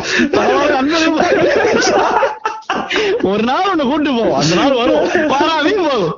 அப்போ ஒரு அஞ்சாயிரம் ரூபாய் ஊருக்கு வந்தவனே சட்டையை முடிச்சு டேய் நான் கொடுத்த ரூபாய் அதுக்கான உரிமை உனக்கு இருக்கு. ஆனா மனசுக்குள்ள பொங்காத. அது- அது அன்பா, உண்மையா நீங்க அந்த இந்த இந்த இந்த மணியை வந்து கனெக்ட் பண்ணிட்டே இருக்கிறது இருக்குல்ல அந்த மணிக்கு ஒரு அளவு கொடுக்கறல நீ அளவு பண்ண முடியாது. இன்னைக்கு கொடுக்குற நூறு ரூபாயும் ஒரு கொடுக்குற ஒரு கோடி ரூபாயும் வேற. அது எந்த அது வந்து அவனோட இப்ப அந்த பையன் கொடுத்த நெக்லஸ் நம்ம கணக்கு போட்டு அது என்னைக்கா திருப்பி கொடுக்கணும்னு யோசிக்கிறோம் அது அதை விட தாட்டே கிடையாது. பேடு அவனுக்கு போய் அவனுக்கு நன்றியா இருந்தா அவன் கூப்பிடறப்பெல்லாம் இது பண்றது அவனுக்கு போய் பம்பி நிக்கிறது. அது இல்ல. அந்த ஃபீலிங் அவனை பார்க்கும்போது அவனை நினைக்கும் போது உங்களுக்குள்ள உன- உன்னோட பிளஷர் அது. நன்றியா இருக்கு அவனுக்கு செய்யறது கிடையாது. நீ என்ஜாய் பண்ண வேண்டிய போதை ராஜ போதை அது. நண்பா அத வந்து நீ என்ஜாய் பண்ணிட்டேன்னா. அவனை தானா பாத்துப்ப அந்த போதை செய்ய நண்பா. எங்க? நீ? இல்ல, நான் கேரளா வைக்க வண்டி ஏறு. நாளைக்கு நான் ஆபீஸ் போட்டு கேரளால இறக்கி விட மாட்டேன். இல்ல நண்பா அவன் இல்ல நீங்க மனித மனித சமுதாயத்து மேலே அது இது ஓபன் அப் ஆயிரும்ன்றேன் நீங்க அவனுக்கு எதுவுமே நீங்க அதுக்கப்புறம் அவனை பார்க்கவே வேண்டாம் நீங்க இந்த உலகத்துக்கு ஏதோ ஒரு விதத்துல நல்ல ஆளா ஒரு ஒரு தேவையான ஆளா இருப்பீங்க அந்த நண்பா, நன்றியை gratitude feel பண்றோம். பியூட்டி அதான் நம்ம. ஏன் சொல்றேன்னா இப்ப அழகா நீங்க அந்த மூமெண்ட் கரெக்டா எங்க வரணுமோ அங்க கரெக்டா ம். நம்ம இவன் வந்து இவன் பண்ணது வந்து இந்த கணக்கு வழக்கா பார்த்து முடிக்கிறதோட விளைபாடு என்ன தெரியுமா? அதை கணக்காக்கி இவனும் நானும் இவனுக்கு நான் ஒரு இவ்வளவு அமௌண்ட் கொடுக்க வேண்டியது. ஆனா அது அது கிடையாது. அது வந்து எனக்கு அந்த கதை கேட்கும் பொழுது எனக்கு மனுஷனை பத்தி தான் தோணுச்சு. ஒரு-. மனுஷன் ஒரு மனுஷனு நூறு பெண்களுக்கு தோன்றாங்க. இந்த மாதிரி எங்கெங்கெல்லாம் பொண்ணு இருக்காங்க? நம்ம வாழ்க்கையில எங்கெல்லாம் இருக்கு? நம்ம என்ன நம்ம என்ன பண்ண முடியும்? அவங்க நமக்கு என்னென்ன பண்ணிருக்காங்க இவன் யார் இவன்? இவன் ரோட்ல பாத்துருக்குமே இவன். இந்த ஒரு முகம் வந்து எல்லா மனிதர்கள் மேலயும் ஒரு அன்பு. இவெல்லாம் திடீர் டேய் இவனை கிண்டல் வச்சுக்கிட்டு இருக்கியே. இவனெல்லாம் மிகப்பெரிய ஆளாக வாய்ப்பு திருமணம் உனக்குன்ற மாதிரி. ஏன் ஈகோ உடச்சுச்சுன்பா நான் வந்து நம்ம. பேசுறோம் உதவி பத்தி பேசுறோம். நம்ம ஏகப்பட்ட உதவிகள் செஞ்சிருக்கோம்ன்றதெல்லாம் ஒரு நொடியில காலி இப்படி போனோம். வாய் விட்டு இவன் நம்ம எல்லாம் வந்து வாயை திறந்து பேசிட்டு டேய் இப்ப இருக்கணும் அப்ப இருக்கணும் ஒரு பிலாசபியோட செய்யறோம் நண்பா. இவன் பிலாசபில எதுவுமே இல்லாம இருக்கான் நண்பா. எந்த பிலாசபி இல்லாம அம்மா, அந்த அது- எதுக்கு நம்ம சொல்லணும்னா அந்த அந்த அந்த விஷயம் அந்த கிரேட்ஃபுல்னஸ் நீ அக்செப்ட் பண்ணனா அந்த கிரேட்ஃபுல்னஸ் வந்து டுவர்ட்ஸ் உலகத்தை நோக்கி நீ போயிருன்ற நான். மரம் செடி கொடிகள்கிட்ட போயிருண்டா உனக்கு புரியுதா? அது புரியாது உனக்கு. ஆர்கானிக்கா நண்பா. மரம் மாதிரி ஒருத்தன் அன்பா வளர்ந்து நிக்கிறான் நண்பா. மரம் ஹைட்டுக்கு வேற இருப்பான் நண்பா நமக்கு இந்த எந்த கதை கேட்டாலும் இந்த இந்த மாதிரி எந்த கதைகள் எங்க கேட்டாலும்பா அது வந்து ஒரு பார்வை ஹியூமனிட்டி மேல ஏன் தெரியுமா போகுது இவனை விட்ட மாதிரி நம்ம. அவன் வளர்க்கடா அவன் கிடக்குறான் இந்த மாதிரி இது என்ன சொல்லுதுன்றது இருக்குல்ல. இன்னொரு இன்னொரு கதை. நீயா நானால வந்த ஒரு கதை? ஒரு தாத்தா பாட்டி. ரெண்டு ரூபாய்க்கு பரோட்டா. ரெண்டு ரூபாயோ மூணு ரூபாயோ பரோட்டா கொடுக்குறாங்க. இப்போ. இன்னைக்கும் ம், ம், மூணு ரூபா பரோட்டா கொடுக்குறாங்க அவங்கள கூப்பிட்டு வச்சு ஒரு தாத்தா பாட்டி அவங்களுக்கு பசங்க கிடையாது. அவங்க ஒரு ஸ்கூல் பக்கத்துல நடத்திட்டு இருக்காங்க என் என்னம்மா நீங்க மூணு ரூபா ரெண்டு ரூபாய்க்கு எல்லாம் பரோட்டா கொடுக்குறீங்களே? உங்களுக்கு பத்துமா? இல்லப்பா ஸ்கூல் பசங்க அங்க படிக்குதுங்க. மதியானம் சாப்பாடு கட்டி எடுத்துட்டு வர முடியாது. இங்க வந்து அஞ்சு ரூபா கொடுத்தா ரெண்டு பரோட்டா சாப்பிடலாம். அஞ்சு ரூபாயில அதுங்க வயிறு நிறைச்சிட்டு போயிடலாம்ல. அதுக்காக தான்ப்பா வச்சிருக்கேன். இதுல உங்களுக்கு என்னங்க வாரம்? ஒரு நாளைக்கு எவ்வளவு கிடைக்கும்? ஒரு இருநூறு ரூபா வரும். அது இருநூறு ரூபானா மாசம் ஒரு ஆறாயிரம் ரூபாய் இதுல ரெண்டு பேர் குடும்பம். இல்லப்பா கொஞ்சம் கஷ்டமா தான் இருக்குது. இது இப்போ இல்லங்க உங்களுக்குன்னு ஏதோ ஏன், இத இத்தனை பிள்ளைங்க இருக்குது அதுங்க என்னப்பா? நம்மள விட்டுருமா அப்படி? ஐயோ நான் அது வந்து நீங்க அத்தனை பிள்ளைங்க நண்பா நீ வந்து உன் பிள்ளைங்க அங்க எதிரில் உட்காந்துருக்கவங்க கேக்குறான். உன் பசங்களுக்கு நீ உனக்கு என்ன நீ சேர்த்து வச்சிருக்கன்னு கேட்டுக்கிட்டு இருக்கான். டேய் இங்க பாரு இத்தனை பேரு என் ஆள்றா என் பசங்கடான்னு அந்த ஸ்கூலே காட்டுது அந்த அம்மா. நண்பா இது இது அதான்பா அது அத்தனை பிள்ளைங்க ஆனதான் கதைன்றேன் நான். ஒரு கதை இதே மாதிரி சொல்றேன். ரமணன் சார் வந்து அவர் சொன்ன கதை தான் இங்க ஒரு ஷூட் லொகேஷன் பார்க்க போனப்போ. அங்க ஒரு மலை மலைனா அந்த வேலை செய்ய போறக்கூடிய ஒரு மலை மாதிரி ஒரு மலை. அங்க பக்கத்துல ஒரு அம்மா வந்து போண்டாமன்னு போட்டு வித்துட்டு இருக்கு. சின்ன கடை. ஒரு பாட்டி சின்ன கடை போட்டு வித்துட்டு இருக்கு.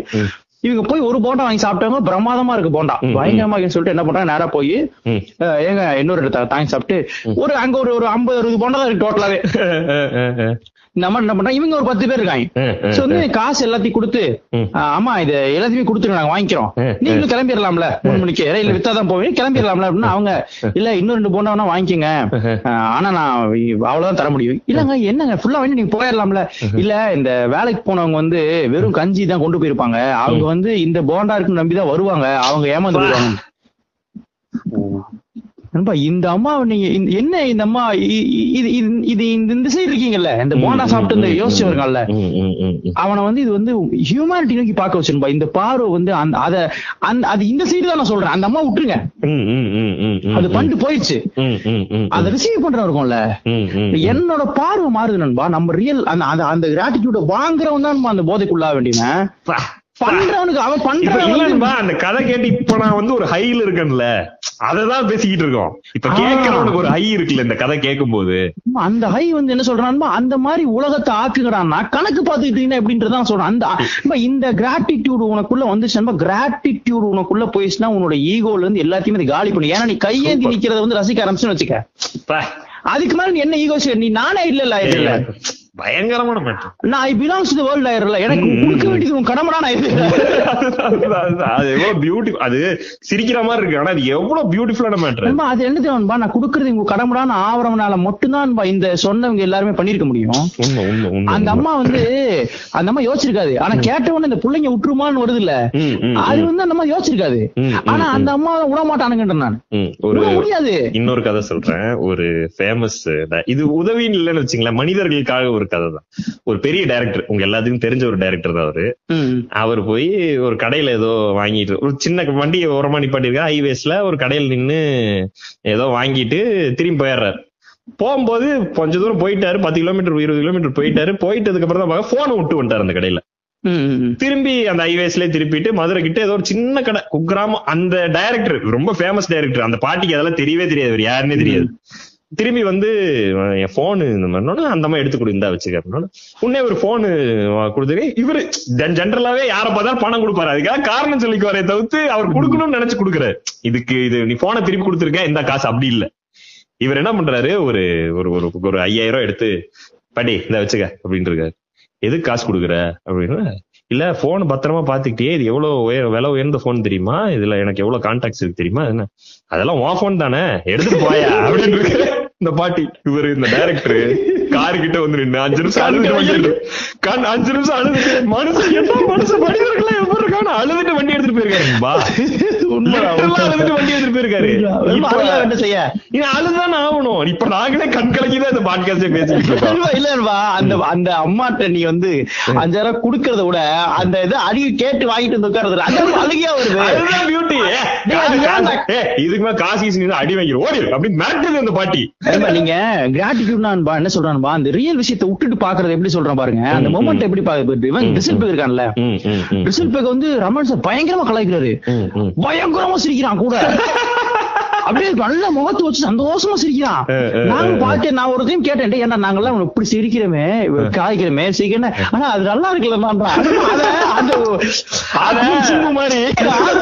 வெளியே வந்துடுறான் உடலை விட்டு. அவன் வந்து அந்த இடத்துல அந்த ஹியூமரையும் நண்பா எவ்வளவு ஒரு ஈகோ எதுவுமே இல்லாம அதை பார்க்க முடியாது சொல்றது உங்களுக்கு புரியுதா? அந்த ஒரு அந்த உணர்வு இருக்குல்ல? அதாவது நல்லா இருக்குல்ல இது அப்படின்றது மனிதர்கள் வந்து மூஞ்ச மட்டும் பாக்குறது நன்- நன்றி கடன் இதுல அந்த சாப்டர் பேர் நன்றி கடனான்னு தெரியல. நன்றி கடன் தான் நினைக்கிறேன். இதுல அறம்ல அறம்ல, நன்றி கடன் கெட்டேல் சாஹிப் கதை எல்லாருக்கும் தெரிஞ்சிருக்கும். முன்னாடியே நம்ம நிறைய டைம் பேசியிருக்கோம். அந்த கதையை தயவு செஞ்சு படிச்சிருங்க. இல்லன்னா பவா வந்து யூடியூப்ல சொல்லியிருக்காரு. அந்த கதையை சொல்லியிருக்காரு. தயவு செஞ்சு போய் கேளுங்க. அதுல ஒரு முக்கியமான இடம் வரும்பா. அந்த கெட்டேல் சாஹிப் வந்து அங்க ஃப்ரீயா கடை ஓபன் பண்ணி அந்த கடையில எப்படின்னா ரெகுலரா சாப்பாடு போட்டுக்கிட்டே இருப்பாரு. யாரு வேணா வந்து சாப்பிடலாம். அவர் யார் முகத்தையும் பார்க்க மாட்டாரு. எல்லாத்துக்கும் சாப்பாடு அள்ளி கொட்டுவாரு. போகும்போது அங்க ஒரு பெரிய ஒரு ட்ரம் இருக்கும். அதுல நீ காசு போட்டு போலாம். நீ காசே போடுறியா இல்லையான்னு கூட யாரும் பார்க்க மாட்டாங்க. தினம் வந்து ஆனா அந்த கடையில வந்து கூட்டம் இருக்கும். எல்லாரும் வந்து சாப்பிடுவாங்க. போவான். ஒருத்தன் தினம் வந்து சாப்பிடுறான். ஃபர்ஸ்ட் நாள் காசு போட்டு போயிருவான். ரெண்டாவது நாள்ல இருந்து காசு போடாம சாப்பிட்டு பார்ப்போம் அப்படின்னு நினைப்பான். அவன்கிட்ட காசு இருக்காது. அவனும் கஷ்டத்துல இருப்பான். ரெண்டாவது நாள் காசு போடாம சாப்பிடுவான். யாராவது கவனிக்கிறாங்களான்னு பார்ப்பான். அன்னி அவன் ஒரு பத்து வருஷமா சாப்பிட்டுக்கிட்டு இருப்பான். அவன் காசு போட்டாங்களா இல்லையான்னு அந்த கடையில யாருமே கவனிக்க மாட்டாங்க. காசு ஆயிரம் ரூபாய் போட்டவனுக்கும் அதே மரியாதை தான். காசே போடாம உட்கார்ந்து இருந்த இவனுக்கும் அதே மரியாதை தான். அதுல நிறைய நுவான்சஸ் இருக்கு. அதை நான் இப்ப டிஸ்டர்ப் பண்ண விரும்பல. ஒரே ஒரு மேட்டர் மட்டும் சொல்றேன். அந்த கதையை நீங்க எல்லாரும் கேட்டிருங்க. அதுல ஒரு இடம் வரும் நண்பா. அவன் நை ஒரு நாள் கடையில சாப்பிட்டு வீட்டுக்கு போகும்போது அவனோட ஈகோ என்ன வேலை பார்க்குது பாருங்க. அவன் யோசிச்சு பார்ப்பான். என்ன பெரிய கெத்தியல் சாஹிப் எல்லாருக்கும் வந்து ஃப்ரீயா சாப்பாடு போடுறாரு? என்ன பெரிய இது பண்ணிட்டாரு? அதான் வந்து காசு மத்தவங்க போடாட்டி எல்லாம் வந்து கோடி கோடியா கொட்டுறாங்கல்ல. அதை வச்சுதானே வீடு கட்டியிருக்காரு பொண்ணுங்களை எல்லாம் கட்டி கொடுத்துருக்காரு. மனுஷனோட ஒரு இவன் இவனுக்கு என்ன கிடைச்சிருக்குன்றத தாண்டி இல்ல போட வேண்டியதானே? அப்படின்னு யோசிக்க வைக்கிற இடம் அந்த கிரே ஏரியா அது. சம மாட்டுறது அந்த அதுதான் மனுஷனை வந்து நம்ம அந்த நன்றி அனுபவிக்க விடாம அந்த ஈகோ தடுக்கிற இடம் இருக்குல்ல. அதான் சொல்றேன். அது பிரேக் பண்றது ரொம்ப முக்கியம். நான் சொல்றது வந்து நீங்க ஒட்டுமொத்த உலகத்தையுமே அந்த ஒரு அந்த ஐடியா இல்லாம பாக்குறதா நம்ம கிரேட்ஃபுல்னஸ் ஹெல்ப் பண்ணும். கிரேட்ஃபுல்னஸ் மறைமுகமா. நமக்கு வந்து. பீப்புள பீப்புளா மட்டும் பார்க்க வைக்கும். ஜட்ஜ்மெண்ட் எல்லாம் பார்க்க வைக்கும். எந்த. ஈகோ எல்லாம் பார்க்க வேண்டும் வெறும் முகங்களை பாத்தீங்கன்னா எல்லா முகங்களும் உங்கள்கிட்ட ஒரு- ஒரு கதை நிறைந்த முகங்கள் தான். எல்லா முகத்திலும் ஒரு ஒரு அழகு இருக்கு. எல்லா. எல்லாத்தையுமே ஒரு விஷயம் இருக்கு. ஆனா நம்ம முகங்களை பார்க்கவே மாட்டோம். நம்ம முகங்களை வந்து ஏ இதெல்லாம் இது இதெல்லாம் பேசும்போது தான் சொல்றேன். இதெல்லாம் பிலாசபி யாரும் பார்க்க மாட்டாங்க. கிண்டல் அடிச்சவன் தான் கலாய்க்குவேன். இது வந்து வார்த்தையில வர்றது மட்டும் தான் நம்ம கவனிக்கணும் நான் நீ சேர்ந்தா நான் பேசுறத ஃபாலோ பண்ண ட்ரை பண்ணுவேன் தவிர பேசுறதுக்காக ஃபாலோ பண்ற கருத்து கிடையாது. அன்பா அந்த முகங்கள் இருக்குல்ல அன்பா அது. முகங்களா பாக்குறதுக்கு எவ்வளவு கஷ்டம் இருக்குன்றத நான் பேச ட்ரை பண்ணிட்டே இருக்கிறது. வெறும் வெறும் அந்த விஷயத்தை மட்டும் பாக்குறது இருக்குல்ல. யார கலாய்க்கிறத தெரியாம கூட ஏன் சிரிக்கிறான்னா அவன் அந்த சம்பவத்தை அந்த அந்த ரசனையை மட்டும் தான் பாக்குறான் அதுல எந்த ம், ஈகோவுமே இல்ல. அப்ப. அப்ப அந்த கிராட்டிடியூடுன்றது உனக்குள்ள நண்பா, அது உண்மையாவே இறங்கும் போது ஒரு போதையே லிட்டரா ஃபீல் ஆகுன்ற சைன்ஸ் வந்து டோபமின் செரோட்டின் சுரக்க சுரக்குதுன்னு சொல்லுதன்பா நான் என்ன சொல்றேன்னா சயின்ஸ் சுரக்குதோ இல்லையோ? நீ கிராட்டிடியூடுன்றது இருக்குல்ல அந்த கிராட்டிடியூடுன்றது. இவனுங்க சொல்ற மாதிரி உனக்கு ஒரு லைஃப் இருக்குல்ல. இந்த வந்து காலே இல்ல உனக்கு கால் இருக்கு. உனக்கு வந்து நல்ல ஆண்ட விதை கொடுத்திருக்கான். இதை நொட்டி இருக்கான் இது கிடையாது. நான் நான் சொல்ற நுவான்சஸ்ல குட்டி குட்டி விஷயங்கள்ல. வாங்க இப்ப இந்த கணக்கு வழக்குல இருந்து வெளியே வரதான் கிராட்டிடியூட பாக்கணுமே தவிர கிராட்டிடியூடுன்றத லார்ஜர் விஷயத்திலயும் நுவான்சஸ்லயும் பார்க்கணும். இப்ப ஓவரா பார்க்க கூடாது பெருசா அவர் எனக்கு இதை பண்ணாரு நான் இதை பண்ணேன். அது இது கிராட்டிடியூடே இல்ல இது கணக்கு நீங்க பண்றது கணக்கு நூத்தி நூறு ரூபாவுக்கு நூத்தி ஒரு ரூபா மொய் வைக்கிறீங்க அது அது அது வந்து கிராட்டிடியூட் நினைச்சுக்கிட்டு இருக்கேன். அதே மாதிரி- ஆயிரம் ரூபாய் திருப்பி செஞ்சாலும் அது கணக்கு தான் அதே மாதிரி திருட்டு பிலாசபி இருக்குல்ல. திருட்டு பிலாசபி எப்படின்னா இந்த இது இந்த உலகம் நமக்கு என்ன கொடுத்துருக்கு? நமக்கு இதெல்லாம் வந்து ஆண்டவன் நம்ம நல்லா வச்சிருக்கான். அதுக்காக அதுக்கெல்லாம் இருக்காது. நீ கிராட்டிடியூடா இருக்க வேண்டியது மனுஷங்க எது- எதுவுமே இல்லாட்டி நீ கிராட்டிடியூடா தான் இருந்தா அது- இப்போ நீங்க வந்துட்டீங்க பாருங்க. அதான் ஆப்சன்ஸ் நான் சொன்னேன். அந்த எதுவுமே இல்லாட்டி நீங்க வரீங்களான்பா அவ்வளவு விஷயம் உலகமே நம்ம world will behave as if there is not tomorrow அதான் வேர்ல்டு பிஹேவ் பண்ணும். நீங்க உலகத்துக்கு வந்து நாளைக்கு இருக்கின்ற விஷயமே தெரியாது. இன்னைக்கு சூரியன் மறைஞ்சு செடிக்குள்ள தூங்கி போயிரும். சூரியன் விழிச்சு அடனே பாடுறா அப்படி போயிட்டு. நம்ம மட்டும் தான் கணக்கு போட்டுருப்பான். என்ன விடிச்சிருச்சு ஐயோ. அவ்வளவு ஆர்கானிக்கா வந்து உலகம் இயங்கிட்டு இருக்கு. ஆனா நமக்கு வந்து அதுல இருக்க டைம் லைன்ஸ் எல்லாமே நம்ம வகுத்தது தான். அதுல ரொம்ப இம்பார்ட்டன்ட் வந்து ஈகோவை உடைக்கிறதுக்கு ஏகப்பட்ட ரூபம் இருக்கு. அதுல கிரேட்ஃபுல்னஸ்ன்றது மிக முக்கியமான ஒரு பங்கு வசிக்கக்கூடிய என்பா மைசூர் ஜாயித் வந்து அந்த டெட்ல பேசும்போது I have ninety nine problems policies another ஒன்று Another one. தான், தான், தான். நான் வந்து இவங்களை ஏன் மென்ஷன் பண்றது இல்ல அப்படின்னா இந்த எல்லாருமே நம்ம வந்து இந்த அவங்களே சந்தோஷமா இருக்காங்க. உனக்கு என்னடா சொல்லி எக்ஸாக்ட்லி அது அதுக்கு போவே கூடாது. இது வந்து இண்டிவிஜுவல் அஃபேர் இது. உனக்கு என்ன இருக்கு இல்லன்றத பொறுத்து கிராட்டிடியூட் கிடையாதுன்ற. ஒரு காசு இருக்கு அவனோட கம்பேரிசன் கம்பேரிசன் இல்ல கிராட்டிடியூடு அவன்கிட்ட இருக்கு உன்ட்டு இல்ல கிராட்டிடியூடு ரெண்டு காய் ரெண்டு கை இல்ல நிக்கு ஜிக்கு அவரே இவ்வளவு பாசிட்டிவா பேச நம்ம பாசிட்டிவ் அது அக்லி அது. அது வந்து அவர் மேல கக்குற வன்மம். அது கிடையாது கிராட்டிடியூடு கிராட்டிடியூட் பர்சனல் அஃபேர் அது. அது வந்து நீ உலகத்தின் பார்வையவே நீ வந்து வேற மாதிரி பார்க்க வேண்டிய தேவை இருக்கு. அது ஆப்ஷன்ஸ் எல்லாம் கிராட்டிடியூட் இருக்கணும்ன்ற நீ சக்சஸ் ஆக வரக்கூடாது ஆப்ஷன்ஸ் எதுவுமே இல்லாத போது நீ எதுவுமே இல்லன்ற நிலையில் நீ இருக்கோம்ல. அது. ஆமான்பா அந்த ஒரு வெறும் நண்பா ஒரு அழகான கோட் நண்பா யாரோ ஓஷன் நினைக்கிறேன் தெரியல. இந்த உலகத்துல நீ எக்ஸிஸ்ட் ஆவற இல்ல. மத்த எல்லாமே உருவா பாத்துக்கலாம் எக்ஸிஸ்டன்ஸ் தான் கரெக்டான்றான் எக்ஸிஸ்டன்ஸ் ரைட்ன்றான்பா நீ ஒருத்தர் இருக்கீல்ல. இருக்கில்ல. அவ்வளவுதான். செத்துட்டீங்களா? அதுவும் கிடையாது. அப்ப அதுக்கு சந்தோஷப்பட்டுக்கு போ. அதுக்கும் சந்தோஷப்படுன்றா செத்துட்டோம்ல ஒரு ஐடியா ஒரு பிரச்சனை அதுல ஒரு பிரச்சனை இல்ல Osho never born never died ஏன் தெரியுமா? அவருக்கு ரொம்ப எல்லாருமே அதான்பா நம்ம எல்லாருமே விசிட்டட் தான் ஒண்ணும் இங்க வந்து பெருசா அவங்க அப்படியே தள்ளி எல்லாம் ஒண்ணுமே இல்ல இல்ல அந்த கேட்டரி தான் நம்ம நம்ம சொல்ல ட்ரை பண்றது. அது ரொம்ப ஒரு இந்த ஏரியாக்குள்ள இருக்குன்ற ஒரு ஒரு உள்ளுக்குள்ள ஒளிச்சு இவனுக்கு இது மேல ரொம்ப அழகான விஷயங்களை பூசினன்பா நன்றி கடனும் இருக்கிறது. எவ்வளவு விஷயம். அவர் செஞ்சதை மறக்காம திருப்பி செஞ்சு தருமா? அது இல்லடா மேட்ரு அதுலயே. கூடாது. எல்லாம் ஓகேடா அதுல வாழ்றா.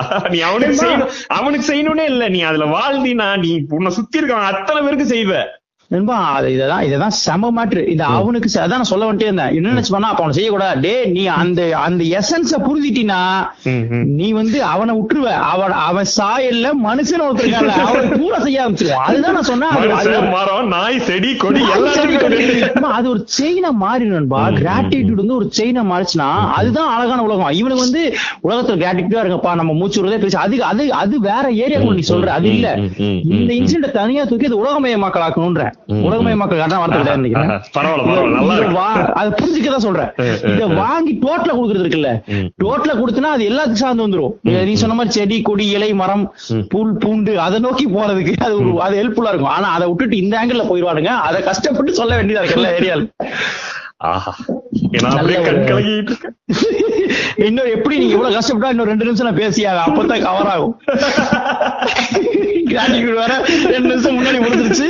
இப்ப என்ன செய்ய தெரியாம நாங்க தத்து தருமாறிக்கிட்டு இருக்கோம்ப்பா அப்படின்ற மாதிரி. நண்பா அந்த இந்த நீயா நானா எபிசோடு முடிஞ்சா எல்லாரும் முடிஞ்சா இல்ல பாருங்க. எப்படி என்ன நீங்க இந்த பாட்காஸ்ட் கேட்கற கூட டைம் இருக்க போது அதுக்கு டைம் இல்லையா?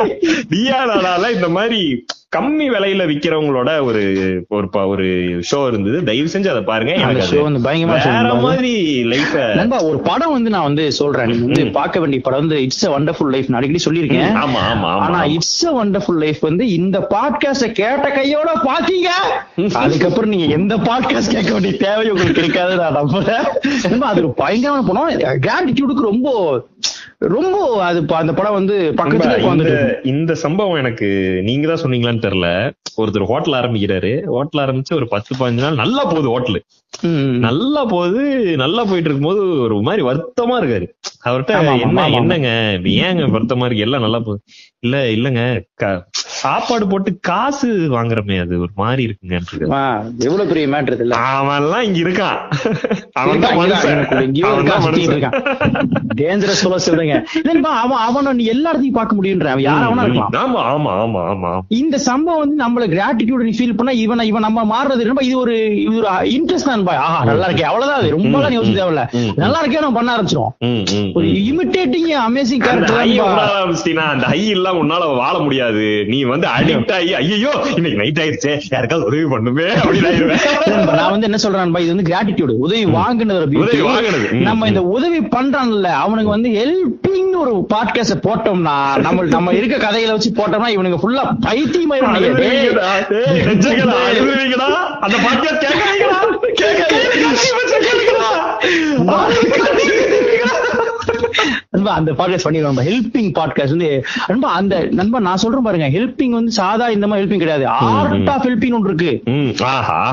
நண்பா ஆர்ட் ஆஃப் வா தான் இங்க பேசிட்டு இருக்கான். ஆர்ட் ஆஃப் ஹெல்பிங்ன்றது வந்து. எனக்கு நல்லா அதுல நிறைய எக்ஸாம்பிள்ஸ் இருக்கு. பெரிய ஆர்டிஸ்டே இருக்காரு. ஆர்ட் ஆஃப் ஹெல்ப் வந்து நான் நம்ம அதை பத்தி நான் சொல்றேன். அது மிக முக்கியமான டாபிக் நல்ல டாபிக் சொல்ற பிரச்சனை கிடையாது. அதுல வந்து அந்த ஆஸ்பெக்ட்ல கொண்டு வந்தோம்னா உங்களுக்கு புரிஞ்சிடும். ஒரு நிமிஷம் ஆயிருச்சு. இப்ப நீங்க நன்றிய வந்து நன்றி கடன் கிடையாது. வெறும் நன்றி தான். தமிழ்ல இருந்து அந்த வார்த்தையை எரேஸ் பண்ணுங்க. நன்றி கடன் வச்சிருக்காங்க நல்லா இல்ல. இதுக்கு முன்னாடி இருந்தவங்க என்ன பண்ணிட்டு இருந்தீங்கன்னு தெரியல. இன்னும் சொல்றேன்? நன்றியோட திரியறது இருக்குல்ல. அது வெறும் ரொம்ப நன்றியா ஜாலியா இருக்குடா இருக்கீங்க. ஆ, முக்கியமான விஷயம் இருக்கு. இதுல இன்னொரு பெர்ஸ்பெக்டிவ் இருக்கு. இன்னொரு பெர்ஸ்பெக்டிவ் என்னன்னா பொலிட்டிக்கலா பாத்தீங்கன்னா இந்த நன்றி விசுவாசம். இது விட்டுட்டோம் லவ்ல இதை விட்டுட்டோம். சோசியலாவே இதே நன்றி இதே விசுவாசத்தை வச்சு நம்மள அடிமைப்படுத்துறாங்க. ஒரு முதலாளிகிட்ட போய் நீ இப்போ வேலை செஞ்சு சம்பளம் உனக்கு கூலி கொடுக்குறான்ல அவன்கிட்ட நீ எந்த நன்றியாவும் இருக்க வேண்டிய அவசியம் கிடையாது. அவன்கிட்ட அவன் வந்து உன் வேலைக்கு வச்சு சம்பளம் கூலி கொடுக்கான்றதுலயே எனக்கு கதை முடிஞ்சிருச்சு. அப்புறம் ம், எதுக்கு நன்றியான்னு. எனக்கு புரியல. அவ்வளவுதான். அவன் நேர்மையாரு அவன் அவன் வந்து பத்து பேருக்கு வேலை கொடுக்க வேண்டிய இடத்துல எனக்கு வேலை கொடுத்தான். அதெல்லாம் இல்ல. வேலை வா வேலை செஞ்சீங்க காசு வாங்குனீங்க அவ்வளவுதான். நன்றியா இருக்க நேர்மையாரு அன்பாரு. இந்த நன்றி ட்ரேட் பண்ணாத. இந்த நன்றி விசுவாசம் இது எல்லாமே வந்து நீங்க சோசியலா அதுக்கு வேற ஒரு அர்த்தம் இருக்கு. அப்ப எங்க நன்றியா இருக்கணும் எங்க விசுவாசமா இருக்கணும் உனக்கு தெரிஞ்சுக்கணும். இந்த விசுவாசம்ன்ற வார்த்தை மேல எனக்கு ஒரு பெரிய பய பிரச்சனையே இருக்கு. விசுவாசம். சரியா ஒண்ணும் பிரச்சனை இல்லை, ஏன் பேசுறீங்க? எனக்கு. விசுவாசம் மாட்டிருச்சுன்றீங்களா? விசுவாசம் மாட்டிடுச்சு ரெண்டு இருக்கு. ஒண்ணும் பிரச்சனை கிடையாது. அதுதான். நான் வேலை செய்யறவங்களுக்கு என் முதலாளிக்கு நான் விசுவாசமா இருக்கேன். அது எனக்கு அது என்னன்னு புரியல. அத வந்து அது என்னன்னு புரியல இல்ல அது தப்பு. அப்படி ஒண்ணு கிடையாது. அது வேற. லாயல்ட்டி ஒன்று இருக்கு நண்பா. அது. வந்து நேர்மையா தான் நான் பாக்குறேன். அதுல வந்து இந்த- இந்த விசுவாசம் மூலியமா வந்து தப்பு கூட பண்ற முதலாளிக்கின்ற விசுவாசம். வராது. நேர்மைன்றது யூனிவர்ஸ் அதான் நம்ம எதுவுமே தனி பண்ணி சார்ந்து உண்மையா இருக்கேன் முதலாளி வந்து என்ன நம்புறாரு நான் அவருக்கு உண்மையா இருக்கன்றது பியூட்டி அத பண்ணு. அங்கேயுமே தப்பு நான் சொல்றேன் பாருங்க. யார் நம்புறா நம்புறேன்னு இல்ல. நீ உண்மையா தான் இருக்கணும். Super super super. அதுதான் சொல்றேன். இந்த எல்லா இமோஷனுமே யூனிவர்சலா இருக்கணும்ன்றேன். ஆஹா. நீ உண்மையா தான் இருக்கணும். ஒய்ஃப் டி உண்மையாரு கேர்ள் ஃபிரெண்ட் உண்மையா இருந்தாலும் நீ உண்மையா தான் இருந்தா ஒய்ஃப் கேர்ள் ஃபிரெண்ட் வேற விஷயம். தனியா பேசுவோம்.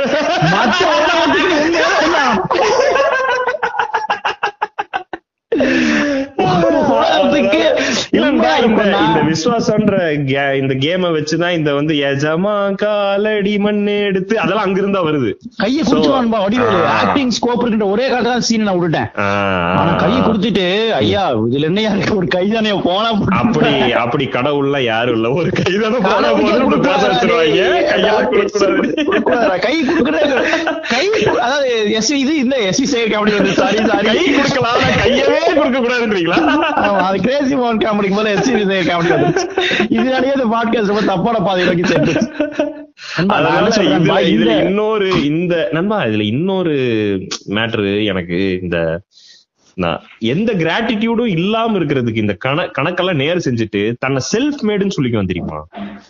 அந்த செல்ஃப் மேடுன்ற மாதிரியான ஒரு ஈகோயிஸ்டிக்கான ஒரு மோசமான வார்த்தை கிடையாது. யாருமே செல்ஃப் மேடு கிடையாது. செல்ஃப் மேடு தன்னைத்தானே செதுக்கி தீயவன் ஈவன். அதெல்லாம் அவரெல்லாம் நல்லா- தன்னை தானே எல்லாம் யாரும் செதுக்க முடியாது. யாரும் செதுக்க முடியாது. நீங்க சொல்றேன்னா இவங்க வந்து அதான்பா அது எல்லாமே ஈகோவோட வெளிப்பாடு தான் எனக்கு இருபது பேர் நண்பா ஒருத்தன் உதவி பண்ணான்னு சொல்றதை விட ஒரு அழகு உலகத்திலே நண்பா நம்ம நம்ம இன்டர்வியூ அட்டன் பண்ணதோ நம்ம போன ப- படத்துங்களுக்கு போய் அசிஸ்டன்ட் டைரக்டர் ஒர்க் பண்ணது அவன் சட்டை இவன் பேண்ட் அவன் ஷூ நம்ம ஏறின நம்ம ஏறின ஆடியோ ஃபங்க்ஷன் பூரா எவன் சட்டை எவன் பேண்ட் எவன் ஷூன்னு தெரியாம தான் அப்புறம் அங்க போய் நான் வந்து என்னை நானே என்னை நானே நான் எனக்கு யாரும் உதவி யாருமே உதவி பண்ணாம ஒருத்தன் உயிரோடே இருக்க முடியாது. அதெல்லாம் பொய். செல்ஃப் மேட் இருந்தா உலகத்துல யாருமே அமைதியா கிடையாது போரா இருப்பா நீ இருந்தா. மனிதர்களே தெரியல உனக்கு என்னடா உனக்கு நீ? இருக்காத நீ செத்துரு. செல்ஃப் மேடா நீ இருக்காது. அதுல பெருமையே கிடையாது. நீ வாழல வைராக்கியம் இந்த மாதிரியான நெகட்டிவ் விமர்சனம் வச்சிருப்பானுங்க. அழக விட்டுறானுங்க. நான் இன்னைக்கு சாப்பாடு விடாம செத்தால சாவனை தவிர ஒருத்தன். ஒருத்தன் கேள்றா நண்பா. ஒரு இந்த இதுல நண்பா கோடுகள்ல வரைவிடம் நினைக்கிறேன். எஸ்ராமிஷன் புக்கு அதுல வந்து இவர் நடைபாதையா போறவர் வந்து டிராவல்ஸ் பத்தி புக். நீங்க பாகிஸ்தான் பாகிஸ்தான் டைம்ல எங்கேயோ போகும்பொழுது கா சாப்பாடு காட்டி கொண்டு போயிருங்க. நான் வந்து அதெல்லாம் பண்ணி சேஃபா போங்கலாம் சொல்லிருக்காங்க இவர் வேணும்னே பண்ணா போயிருக்காரு. அப்ப போன உடனே இவரை முதல் ரிசீவ் பண்ணி ஒருத்தன் வீட்டுக்கு கூட்டு போய் பாகிஸ்தான்ல அவருக்கு எல்லாம் சாப்பாடு சந்திங் பண்றாங்க. அவர்கிட்ட கேக்குறாங்க. "அஹ், எப்படி இப்படின்னீங்க இல்லங்க நான் வந்து மனிதனை நம்புறேங்க. நான் வந்து பீப்புள நம்புறேன். இவனு அவனுக்கு பார்டரே தெரியல. எப்ப கடந்திருப்பானே தெரியல. அதனால எந்த வீடு சாப்பிட்டானு தெரிஞ்சிருக்காது இல்ல. அப்போ இதுலதான் அழகு இருக்கு. சொல்றான் இதுல. அந்த பியூட்டியே வந்து நான் கையில காசு எடுத்துட்டு பாகிஸ்தான்குள்ள வந்திருந்தேன்னா இந்த ஜேர்னியே வேஸ்ட்டுங்க வேஸ்ட்ரா டே அந்த ஜேர்னி வேஸ்டா ஏன்டா கான்சல் பண்றீங்க? அழகா இருந்து நம்ம என்கிட்ட நான் வந்து கடன் வாங்காம சாவனே சாவனே தவிர்த்து யாருக்கிட்ட உதவி கேட்டு கையேந்து நிக்க மாட்டேன்றது சந்தோஷமான ஸ்டேட்மெண்ட் உனக்கு உதவி கேட்கறது கூட நீ உரிமையா ஒரு ஆள் இல்லாம நீ இத்தனை வருஷம் வாழ்ந்திருக்கன்றது நீ அது பாத்துக்க. அவ்வளவுதான். நன்றி நன்றி நன்றி.